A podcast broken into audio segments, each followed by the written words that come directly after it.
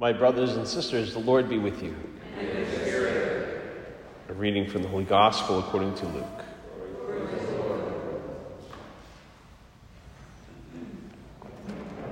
Jesus addressed this parable to those who were convinced of their own righteousness and despised everyone else.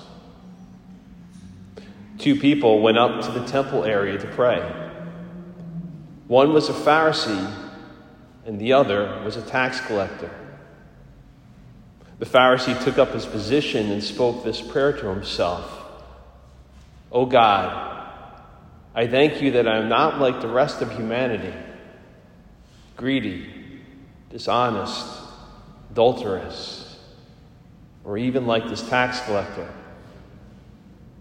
I fast twice a week and I pay tithes on my whole income. But the tax collector stood off at a distance and would not even raise his eyes to heaven, but beat his breast and prayed. Oh God, be merciful to me, a sinner. I tell you, the latter went home justified, not the former. For whoever exalts himself will be humbled, and the one who humbles himself will be exalted. The Gospel of the Lord.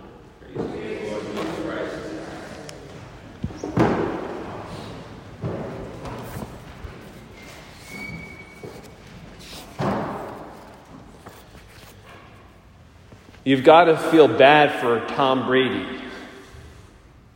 Those are words I never imagined saying or to survive saying in the New York tri state area. A few years ago, when I was still a rabid New York Yankees fan, just the sight of Tom Brady would usually cause me to say a lot of uncharitable things and think a lot of uncharitable things. And now some of you sports fans out there are already thinking, Father Jim, that doesn't make any sense. Tom Brady plays football, but not baseball. And yes, you are correct. As much as I enjoy a good football game, I was never a huge NFL guy. But as a former rabid New York Yankees fan, my irrationality would spill over, which meant that not only did I loathe the Boston Red Sox, but by geographical relation, the New England Patriots as well. And Tom Brady, for most of his football career, was the poster child for the Patriots. Ergo, my irrational phases, Tom Brady was for someone that I had a lot of positive thoughts or feelings about. But whether you're a football fan or not, it's hard to avoid knowing about Tom Brady, who seems to be in the news quite a bit lately, especially the last few months. First, there's been story after story dissecting whether he and his wife are are getting a divorce over his decision to return to playing football after officially announcing that he was retiring at the end of last season. Then there's been the doldrums that his team, the Tampa Bay Buccaneers, are experiencing with an at best average season so far, with most of the blame being directed at Brady. And then this past week, while appearing on a sports podcast as he was being interviewed, at some point, he made a comparison to being on a football team as being like on a military deployment. And within minutes, the memes were flying with soldiers on deployment in horrific conditions around the world taking pictures of themselves and asking for an explanation of how they're being separated from their families and putting their lives on the line is in any way comparable to the hardest days that a professional football player experiences.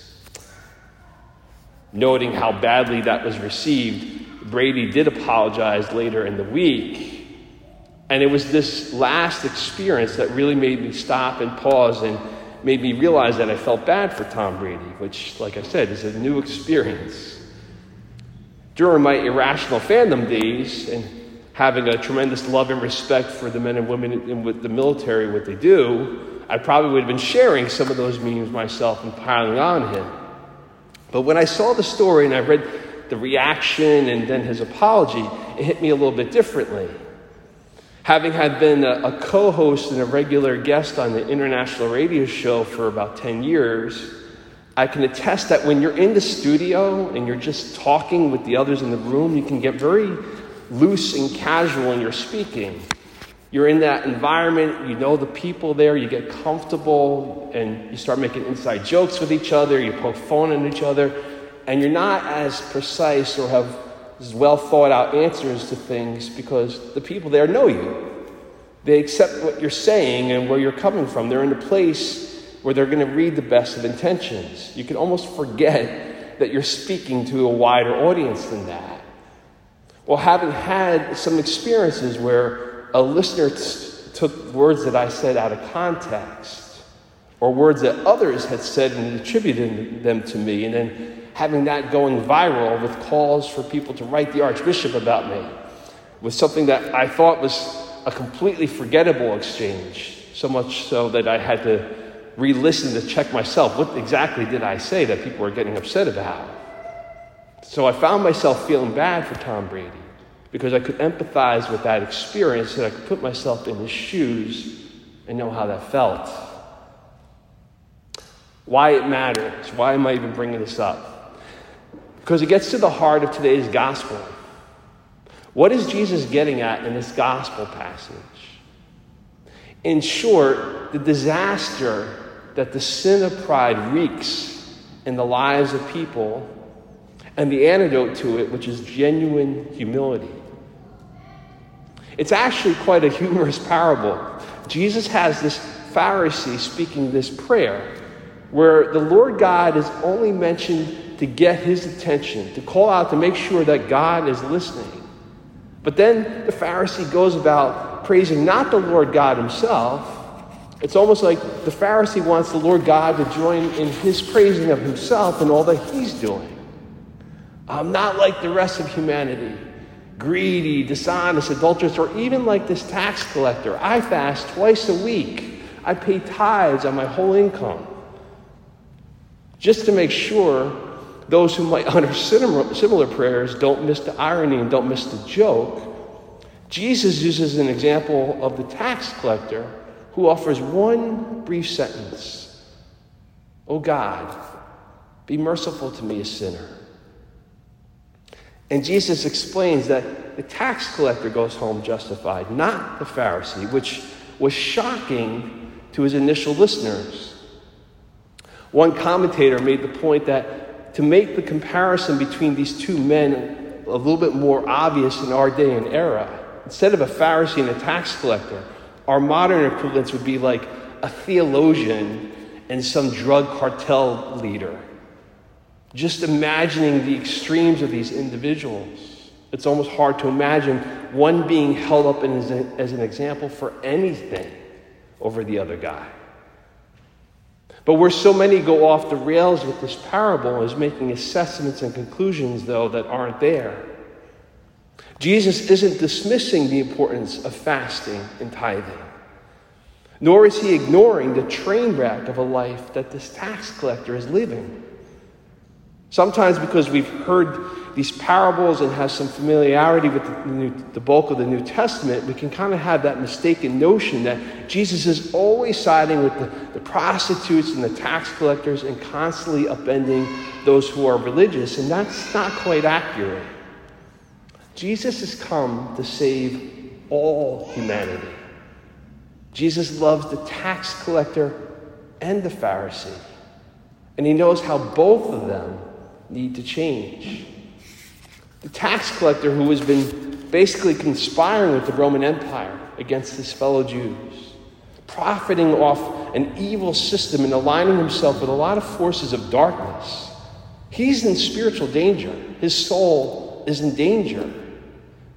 In this moment, though, Jesus is rejoicing in the hope that still exists in that man as he comes before God and is just honest and vulnerable and bears his heart and soul and says, Be merciful to me, a sinner.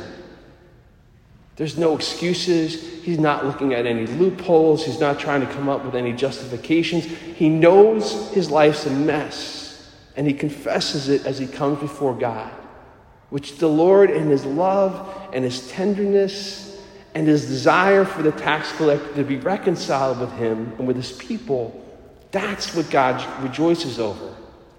God is desperate to offer him his forgiveness. But That doesn't mean the tax collector can just walk away from the temple and return to his ways.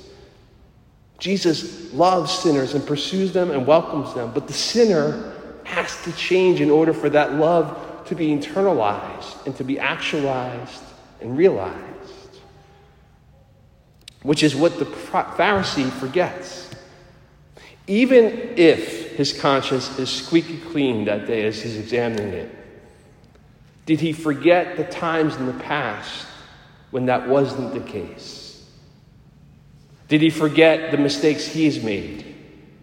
Did he forget when he was feeling unforgivable and was the beneficiary of mercy, where love met him in his misery and in his need, which is the very definition of mercy, by the way? Did he forget all the blessings that have surrounded his life, the family, the friends, maybe even the material possessions that he was blessed to have, that all contributed to him living a life where he never felt the need to make such a disastrous and horrible decision like becoming a tax collector. Did he forget he was a sinner and all the things that he was doing that were good and right and just, like being in the temple, like fasting and praying, all that was being upended by his pride? Again, Jesus loves sinners and pursues them and welcomes them. But the Pharisee has to remember that left to his own devices, that, that is all he is, is a sinner. It's God, when we accept those realities about ourselves, that responds to his grace and repents and turns away from sin and turns towards him. It's God who makes us a new creation. The Pharisee has to change in order for that love to be internalized and actualized and realized.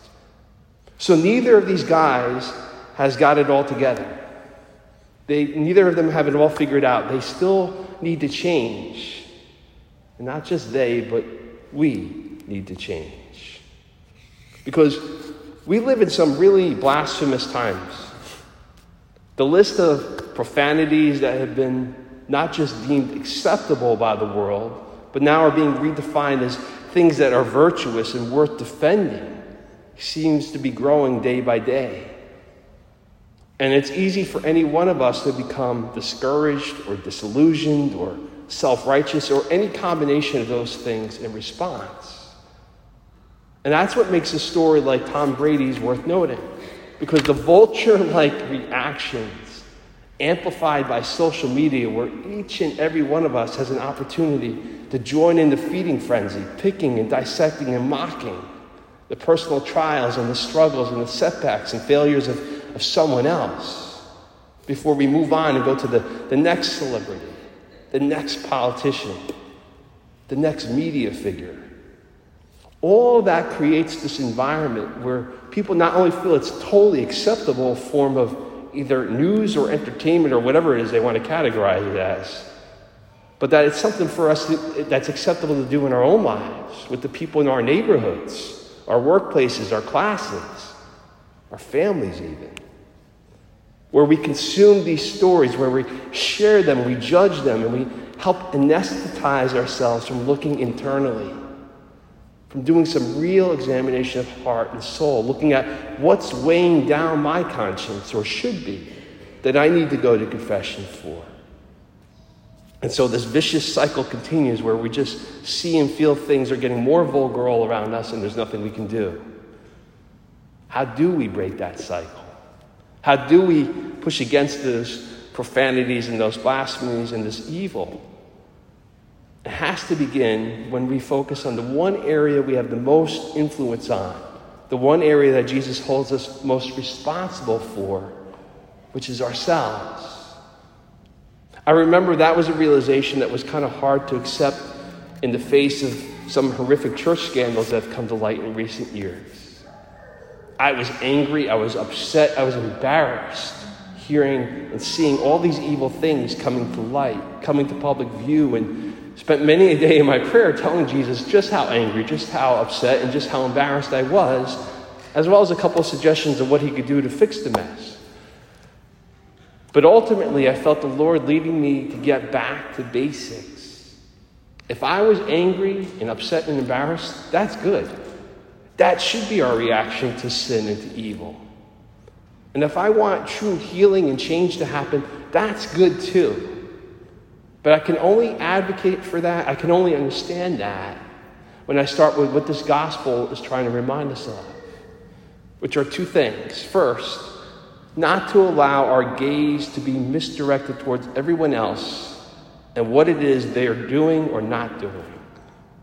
The devil loves it when we begin to play those comparison games and start to somehow justify my sins as not as bad as this, and my righteousness being proved as I'm better than that. And secondly, to, to humbly focus just on my sinfulness, my weakness, and my brokenness, and entrusting that to the Lord to help me to, to pursue or even to desire to pursue holiness. It's striking because when we read the lives of the greatest of saints, they never forget the reality that they were sinners in need of God's mercy. And their lives were seen through that prism. St. Augustine, for example, a father from the ancient church, and who centuries later, his writings as a philosopher and a theologian are still considered essential reading. When we hear his name and just some of his quotes and some of the titles of his works, you imagine this guy is just this holy man thinking holy things, doing holy things. And that inspired all these reflections on the things of God. But it's actually the opposite. I stumbled upon a prayer of his in another book just the other day where I'm reading, and he says, I present myself before thy holy face, O Savior, laden with my sins. Although I'm conscious of, my just puni- of the just punishment for my sins, I do not on that account cease to commit fresh ones every day. And when you chastise me, I make the best of promises in the world, and as soon as you lift me up, I forget all I promised. I make to thee, O God, a sincere confession of my sins, because unless you forgive me, you may justly destroy me. Grant me, my Savior, what I beg, although I don't deserve.